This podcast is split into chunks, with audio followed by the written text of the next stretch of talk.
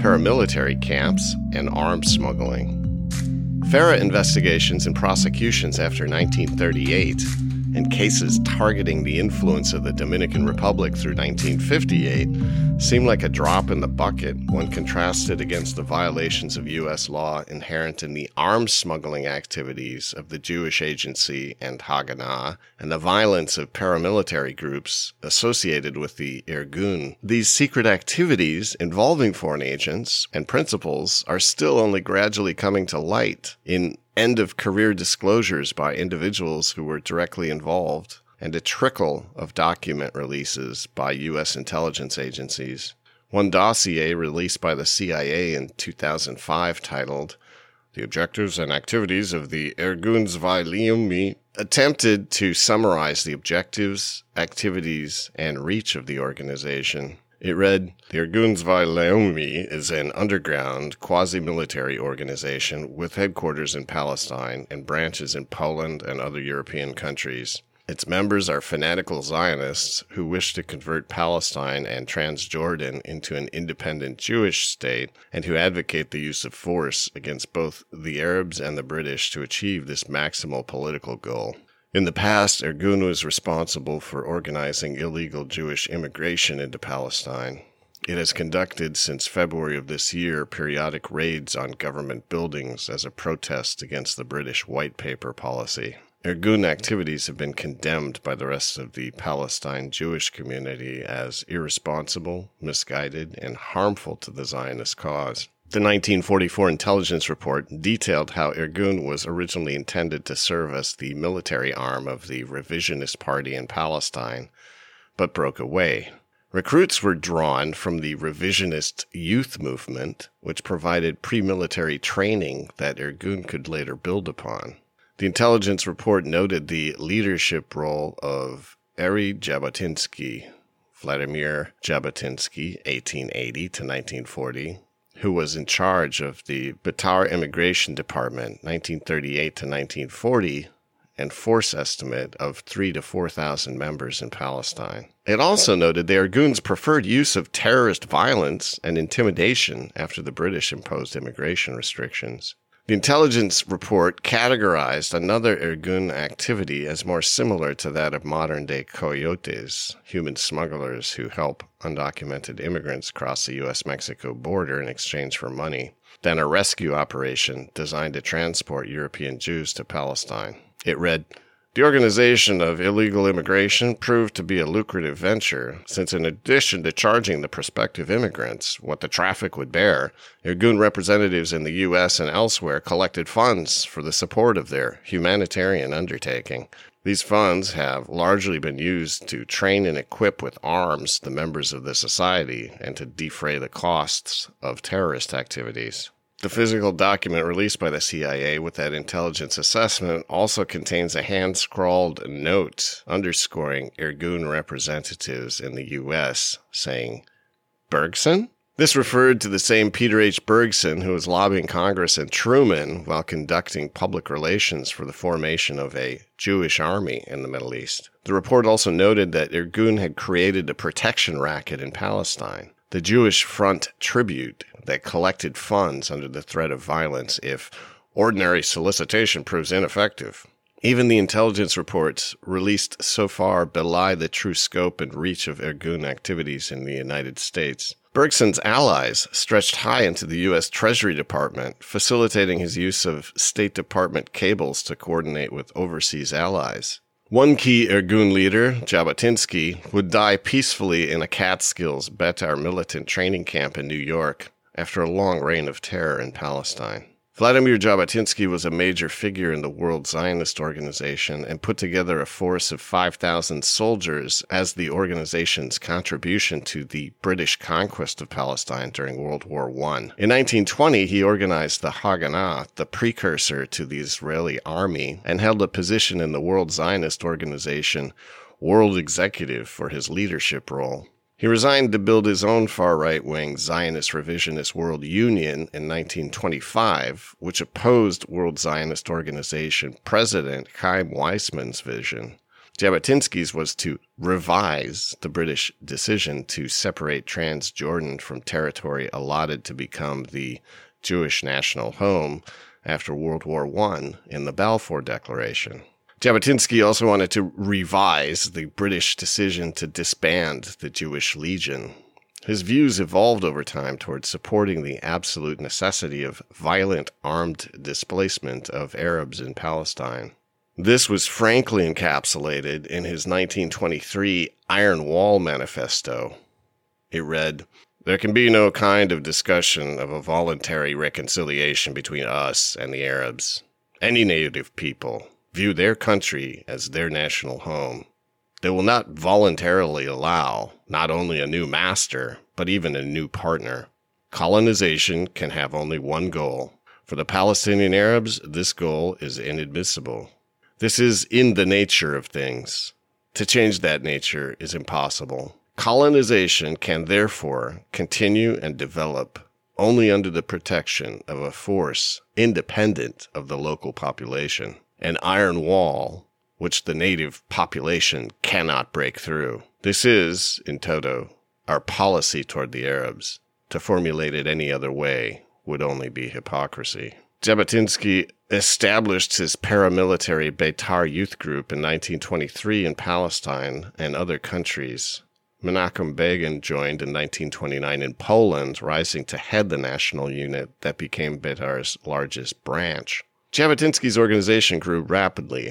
At the 1931 World Zionist Congress, it was the third largest faction, holding 25% of the delegates. The revisionists demanded that the WZO formally call for a Jewish state on both sides of the Jordan River with a majority Jewish population. Jabotinsky's phalanx of brown shirted Betar youth bodyguards alienated other constituencies of the World Zionist Organization in 1933. At the time, the World Zionist Organization was attempting to come to grips with the rise of Hitler. During the conference, WZO leadership met with Baron Leopold von Mildenstein of the Nazi SS in Palestine. The World Zionist Organization's Chaim Weizmann asked the Nazis for permission to go to Berlin to negotiate for the transfer and financial facilities for immigration to Palestine under a formal transfer agreement. The transfer agreement was signed between the Nazi administration and organizations representing German and Palestinian Jews in 1933. Herzl's stated vision to form a company in which a Jewish company will be the liquidating agent of the business interests of departing Jews is reflected in the transfer agreement, except that the agreement was signed under extreme coercion and threat of Nazi violence. The agreement did facilitate an orderly and legal transfer of sequestered German Jewish wealth to Palestine, but it came at another horrible cost the real trade off was between strengthening immigration to Palestine and breaking highly effective grassroots international boycott movements against trade with Germany, led by such U.S. groups as the Jewish War Veterans. Between 1933 and 1936, Nazi power was at its weakest trajectory, and Reich leaders sought every possible trade and financial advantage for accelerated economic recovery. The deal cemented a new level of trade between Palestine and the Third Reich. It was also a vehicle for the Reich to leverage the transfer agreement to build trade ties throughout the Middle East through bilateral treaties.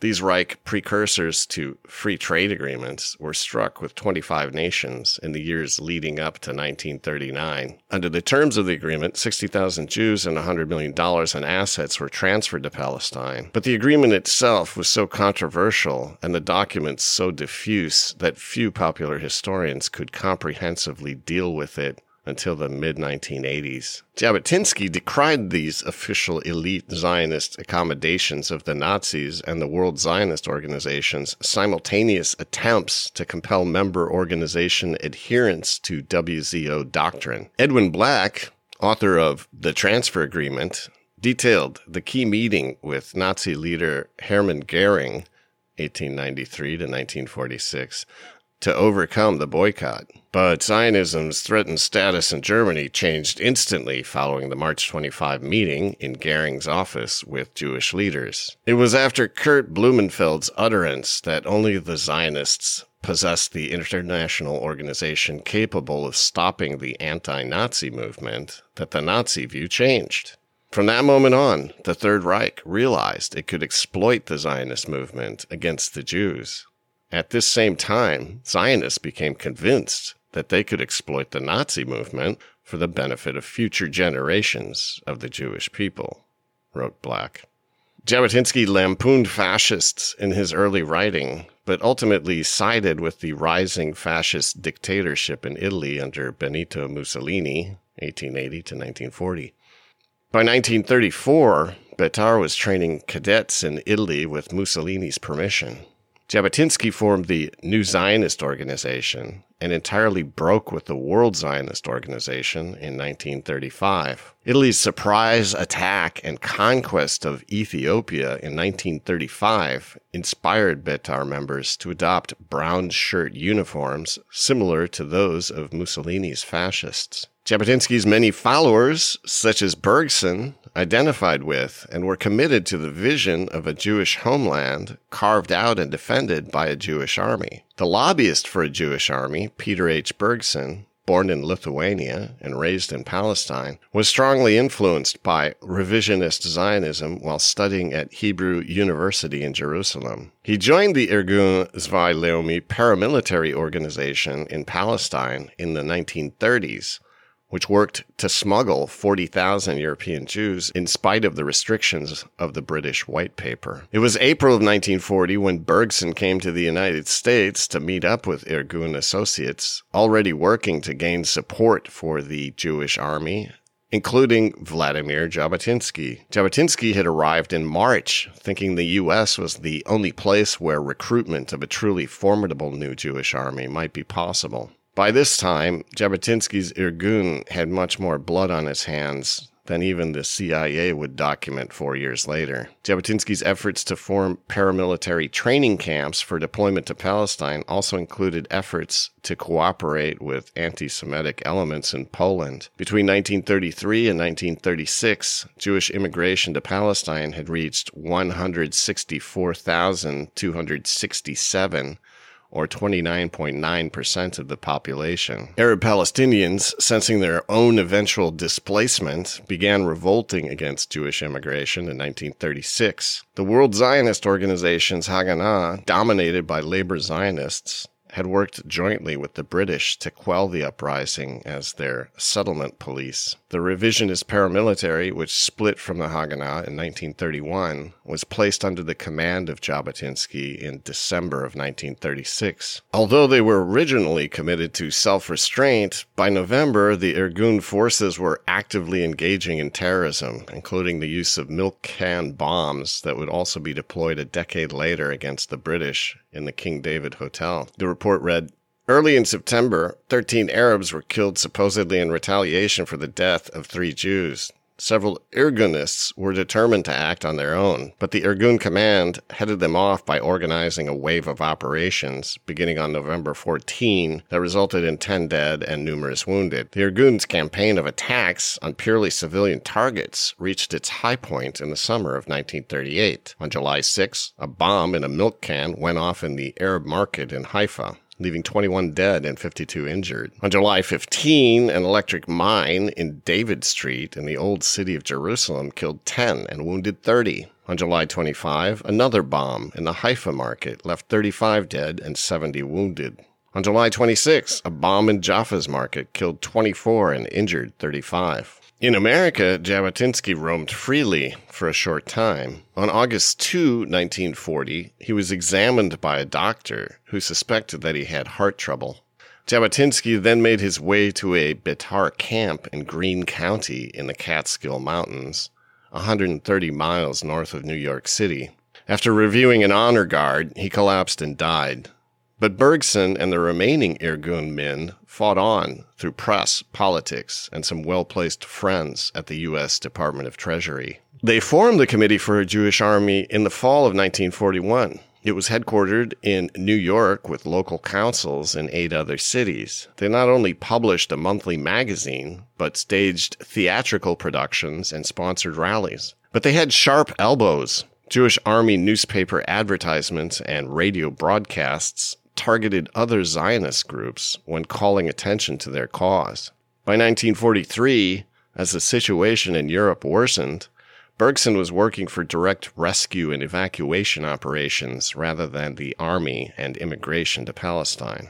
Bergson's new approach was consciously designed to avoid alienating Western governments over the Palestine question and Zionist political goals by focusing on immediate rescue. Bergson opened up a Washington office dedicated to this objective and was soon signing up honorary committee chairmen, including publisher William Randolph Hearst, Herbert Hoover, and Interior Secretary Harold Ickes. He also lined up the U.S. Treasury Department after being rebuffed by the U.S. State Department. Treasury Secretary Henry Morgenthau Jr. strongly identified with Bergson's rescue efforts and sought to remove evacuation matters from the jurisdiction of the State Department. Morgenthau commissioned his own assistants, Josiah Dubois and John Pehle, and Randolph Paul, to compile a report on rescue opportunities and failures, which he presented to President Roosevelt on January 16, 1944. It roundly castigated the State Department and recommended that Roosevelt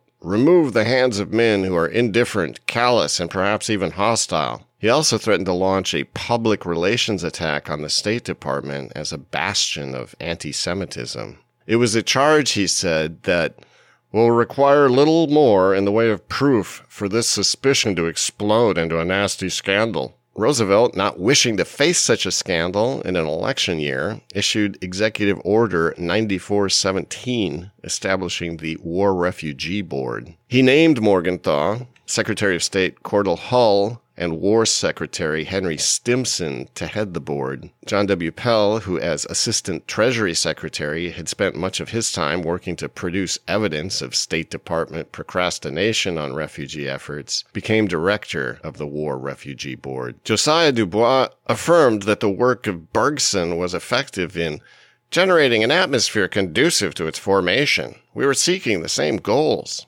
Earlier, Pehle ordered that Bergson be allowed to utilize State Department cables to communicate with Jabotinsky and facilitated Jabotinsky's movements to Turkey. The War Refugee Board was now authorized to establish refugee absorption centers in neutral countries, but was unable to lead by example. By late July of 1944, the WRB was only able to secure infrastructure for a thousand refugees at Fort Ontario in Lake Oswego, New York. This number was unimpressive to other countries being lobbied to absorb refugees, and the entire effort was largely a failure. The U.S. Treasury Department was not the only agency being diverted to Israel's cause. A temporary wartime institution, the War Assets Administration, was covertly being harvested by the Haganah for arms and military gear for Palestine. The War Assets Administration was established within the Office for Emergency Management on March 25, 1946, under Executive Order 9689 by President Harry Truman. Truman also invoked the Neutrality Act on December 14, 1947, officially banning weapons shipments to either side of the Zionist Arab conflict. The Haganah blithely ignored Truman's order. U.S. demobilization after World War II presented Haganah agents with massive opportunities to illicitly acquire a wide variety of advanced U.S. weaponry and military equipment and divert it to Palestine. War Assets Administration regulations required that all weapons be rendered inoperable and converted to scrap. But public newspaper accounts and CIA, FBI, and U.S. Customs Service incident reports soon revealed the tentacles of a massive smuggling operation encompassing the U.S., Europe, Caribbean, and Latin America all moving illicit arms shipments to Palestine. This enormous network is detailed in Leonard Slater's Tell All Tribute, The Pledge, published in 1970. It is substantiated by more recently declassified CIA reports. The Jewish Agency and its foreign agents in America, some registered at the FARA office, were intimately involved. Slater's book chronicles a key meeting between Rudolf Goldschmidt Sonneborn, 1898 to 1986, Henry Montor, 1906 to 1982 of the United Jewish Appeal, David Ben Gurion of the Jewish Agency Executive, and 17 prominent Jewish American fundraisers active in finance, law, and retail businesses on July 1 of 1945. The group operated under the cover of a fake charity supposedly dedicated to the relief of European Jews called the Sonneborn Institute also known euphemistically as Materials for Israel. This separate legal entity gave the Jewish Agency and the Haganah their letter of marque and operational plausible deniability if any of the autonomous cells of the arms smuggling operation were uncovered. Some were, but overall, it worked. Rabbi Irving Miller was instrumental in coordinating higher level issues concerning arms smuggling and finance, even as he served as the chairman of the Jewish Agency American section. According to Teddy Kollek, a Haganah and Jewish Agency operative based in New York who later became mayor of Jerusalem. Miller went on to chair the American Zionist Committee. Kollek described his own hands on role coordinating a wide spectrum of agents and rogues. He said, My work touched on weapons production, speculations on ship purchases, dealings with factories and junkyards, liaison with spies, mobsters, movie moguls, statesmen, bankers, professors, industrialists, and newspapermen. And no lack of illegalities from petty to international. Deals were made with South American governments to buy tanks and innumerable other things and ship them on to Palestine. Kollek cohort Yehuda Arazi, an arms smuggler active in European Palestinian arms smuggling since 1938, had contacts in Poland.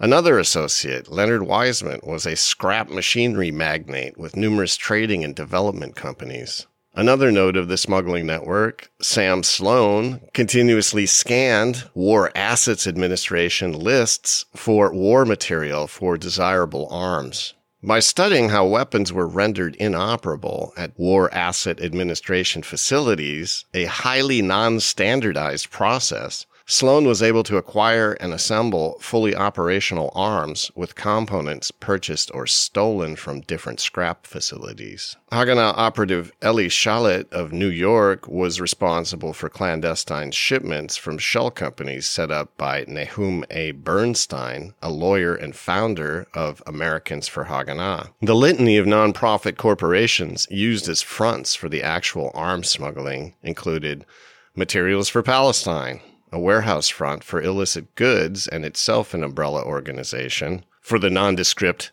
Eastern Development Corporation, which exported machinery, and Inland Machinery and Metal Company, which exported weapons components and weapons making equipment disguised as civilian machine tools. Ovid Trading, a mining operations exporter, provided cover for buying and shipping explosives.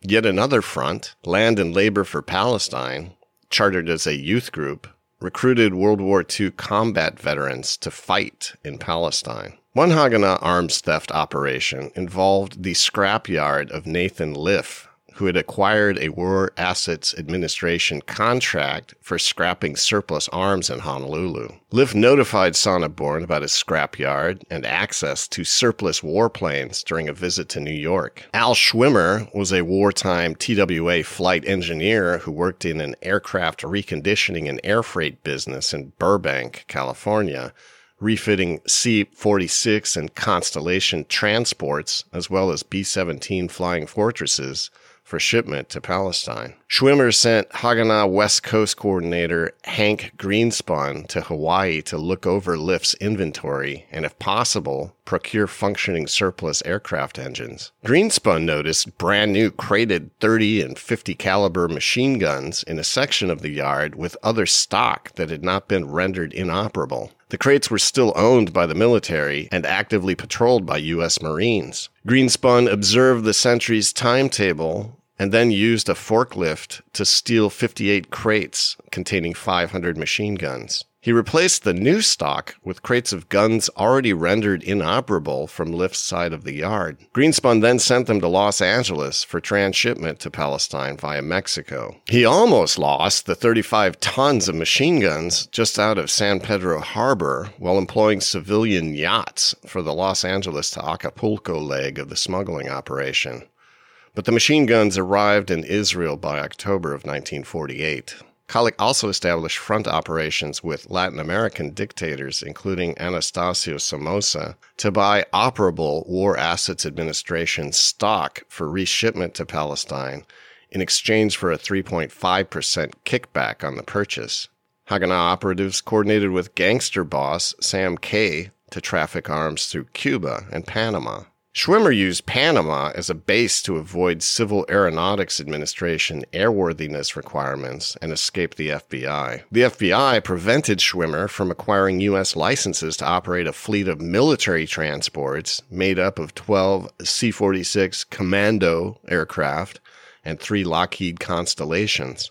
Schwimmer transferred legal ownership of the aircraft to the Panamanian national airline LAPSA and flew the wing to Panama and then on to Czechoslovakia in May of 1948. From there, the planes ferried disassembled surplus Messerschmitt Bf 109 fighter planes and other arms produced in Czechoslovakia to Palestine to fight the Arabs upon the declaration of the State of Israel. The Haganah also acquired B 17 bombers in the U.S. through a front company and illegally flew them to Palestine after stealing one back that had been impounded by U.S. government officials at an airbase in Tulsa, Oklahoma. They bombed Cairo on the way to Palestine and operated against Arab ground forces in 1948. The CIA detected the smuggling operations centered on the Czechoslovakian airbase of Žatec.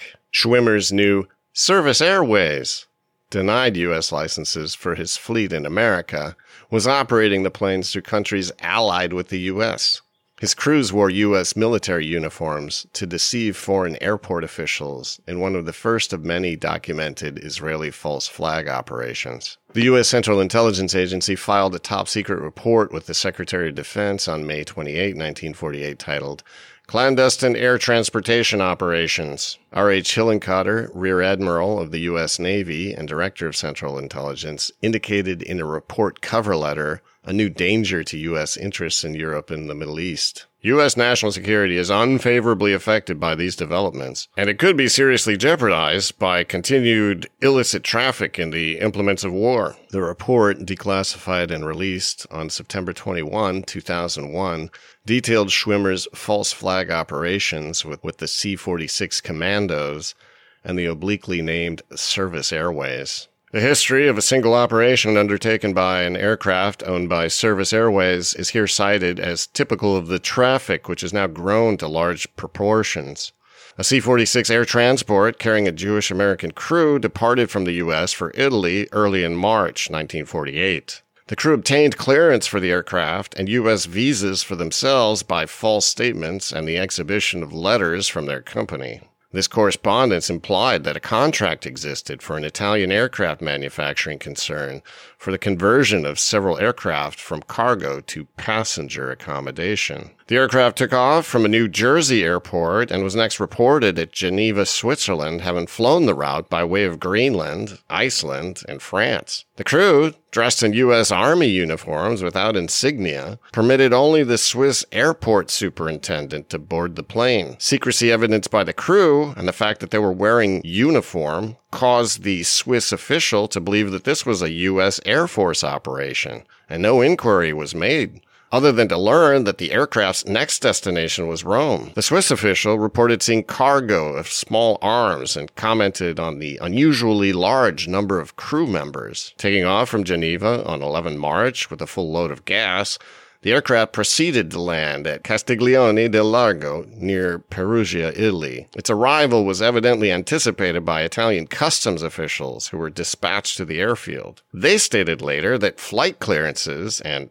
all documents for the aircraft were in order. No report was made of the cargo, although the aircraft was later seen to have been unloaded. The aircraft eventually took off without clearance for Catania, Sicily, where on arrival, the crew declared their intention to return to Castiglione del Lago. Instead, having left behind certain members of the crew, the aircraft took off for Paris, where it was last seen on 6 May at Orly Field. No modification of the aircraft, it is now learned, was undertaken by the Italian concern, Società Aeronauticale Italiana, this company, furthermore, denies that any contract exists between the owners of the aircraft for such work. Orders have been issued by the Italian authorities to impound the aircraft involved in this incident should it return to Italian territory. The Italian government apparently has cooperated with Service Airways, believing it to be engaged in bona fide operations. The behavior of minor Italian officials, however, in failing to report the C 46 incident to American authorities in Italy and in apparently expediting the aircraft's movements, indicated that the cargo of arms probably was unloaded and disposed of with their knowledge and collusion. Since this operation took place prior to the Italian elections, it was suspected at first that its purpose was to aid the communists. Sufficient evidence is now available, however, to attribute the activities of the crew of this aircraft to illegal traffic in arms for the Jewish underground. Two crew members of this aircraft, who, with some others, did not accompany the aircraft to Paris, were later held in custody by Greek police, having landed at Rhodes for gasoline. These men were cooperating with British pilots engaged in flying four Anson aircraft to Palestine to join the nucleus of the Zionist Air Force, read the report. An annex to the CIA report on false flag arms smuggling, labeled Example B, detailed the offshore arms smuggling operations of Ocean Trade Airways out of North Carolina. Ocean Trade Airways, Inc. This irregular carrier operates from an airfield in the Laurinburg, Maxton, North Carolina, about 25 miles from Pope Field, a U.S. Air Force base. Ralph Cox of New York, owner of the airline, and most of the operating personnel are employed by American Airlines on a part time basis. When working for Ocean Trade Airways, crews wear American Airlines uniforms with the company insignia removed. The airline apparently has a heavy schedule of commitments and is flying DC 3s as well as C 54s on missions to South America and Europe. A C 54 transport plane, owned by the company, landed with an American crew at Prague, Czechoslovakia on 31 March was immediately surrounded and isolated by Czechoslovak security police, and 35 cases weighing a total of 14,000 pounds were loaded onto the aircraft from two large trucks. The plane took off immediately without obtaining the necessary clearances from airport officials. Their protests, however, were overruled by the chief of security police, who stated that this was a government operation. The aircraft returned the following days and the pilot and crew were interrogated at the U.S. Embassy. In a sworn statement, Seymour Lerner admitted being in charge of the flight and revealed that Ralph Cox of New York owns and operates a charter airplane service under the name Ocean Trade Airways.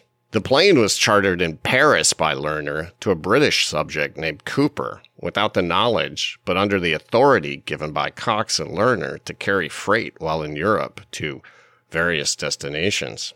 The pilot stated his cargo to have been hand tools and surgical instruments, which he flew in a nonstop flight to Bet Dara, Palestine. Israel's growth into a regional military hegemon counted on such smuggling, clandestine international coordination, and the cover by many organizations claiming to be charities. The public relations, fundraising, and lobbying activity that made much of it possible is most effectively observed at the level of a single individual. Tracing Isaiah L. Kenen's public and private activities as he transcended obstacles utilizing ever morphing lobbying groups while dodging government prosecutions provides one illuminating path through a murky history.